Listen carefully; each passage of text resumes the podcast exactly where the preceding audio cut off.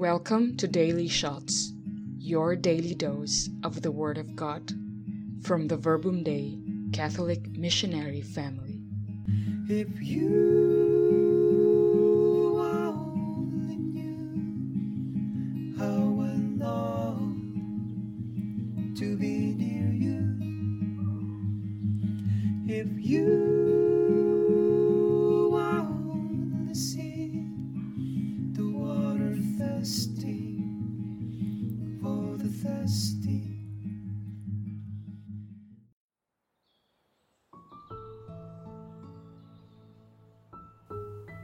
Good morning, dear brothers and sisters.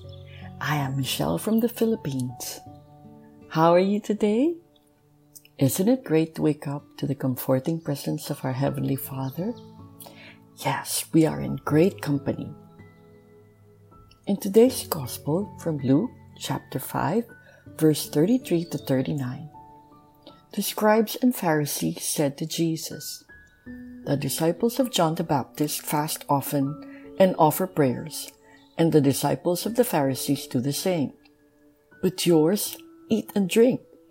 Jesus answered them, Can you make the wedding guests fast while the bridegroom is with them? But the days will come, and when the bridegroom is taken away from them, then they will fast in those days.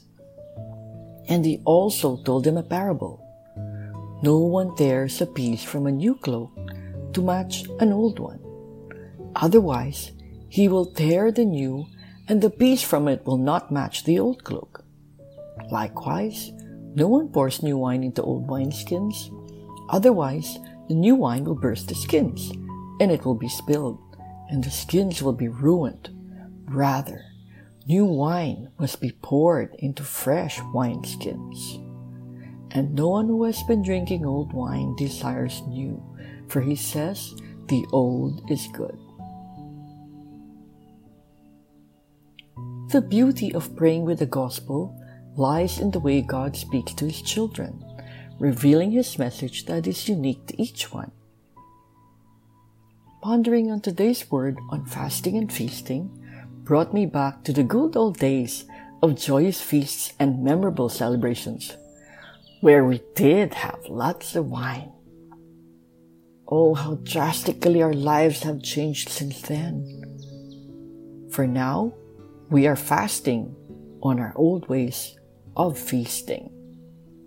The frequent parties, daily masses in church, huge weddings and events that we have gotten so accustomed to are no longer allowed due to this scary pandemic. Jesus said, New wine must be poured into fresh wineskins. And the good news is that Jesus Himself is eager to help us cope with this new reality. Jesus, who is newness himself, makes all things new. Isaiah chapter 43, verse 18 to 19 says, No need to remember past events. No need to think about what was done before. Look, I am doing something new. Now it emerges. Can you not see it? Shall we allow Him to transform our hearts into fresh wineskins, ready to receive the new wine of His good graces? To empty our hearts of sin, negativity, despair, or hopelessness, so He can fill them with His amazing and abundant grace? So we can live peacefully in the world of today?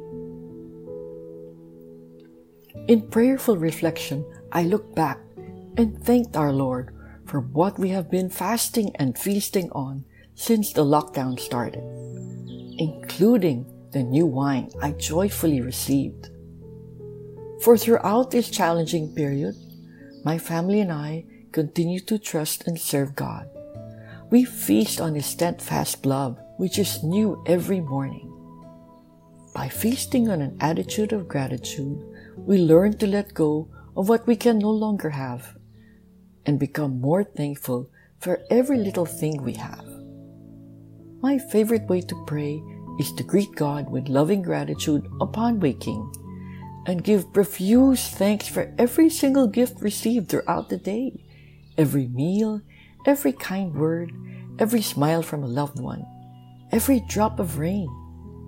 For in this new life, everything is grace. In 2019, our high school batch had the time of our lives rehearsing for our Ruby homecoming celebration and feasting on wine that we like to call fruits of the vine. We are a close knit batch, friends for 40 years, who are so used to getting together for every occasion. Then this pandemic came. I worried about how we were to continue. But God graciously found a new way. Our homes have turned into churches. If at this time last year we were dancing together every night, this year we are praying every night. As each began to reach out to the other in loving concern, the batch and their families began to zoom into masses and pray the rosary together. I am no longer worried, for when friends come together in prayer, no doubt their friendship will last forever. And guess what our new wine is?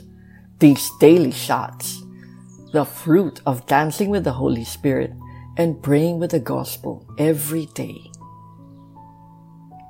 What is the new wine that Jesus is offering you today? Brothers and sisters, our lives may have changed drastically, but let us not lose heart. Jesus has come to renew and refresh us.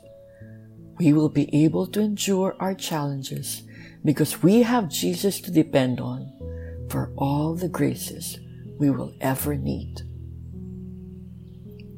Glory be to the Father, and to the Son, and to the Holy Spirit, as it was in the beginning, is now, and ever shall be, world without end. Amen.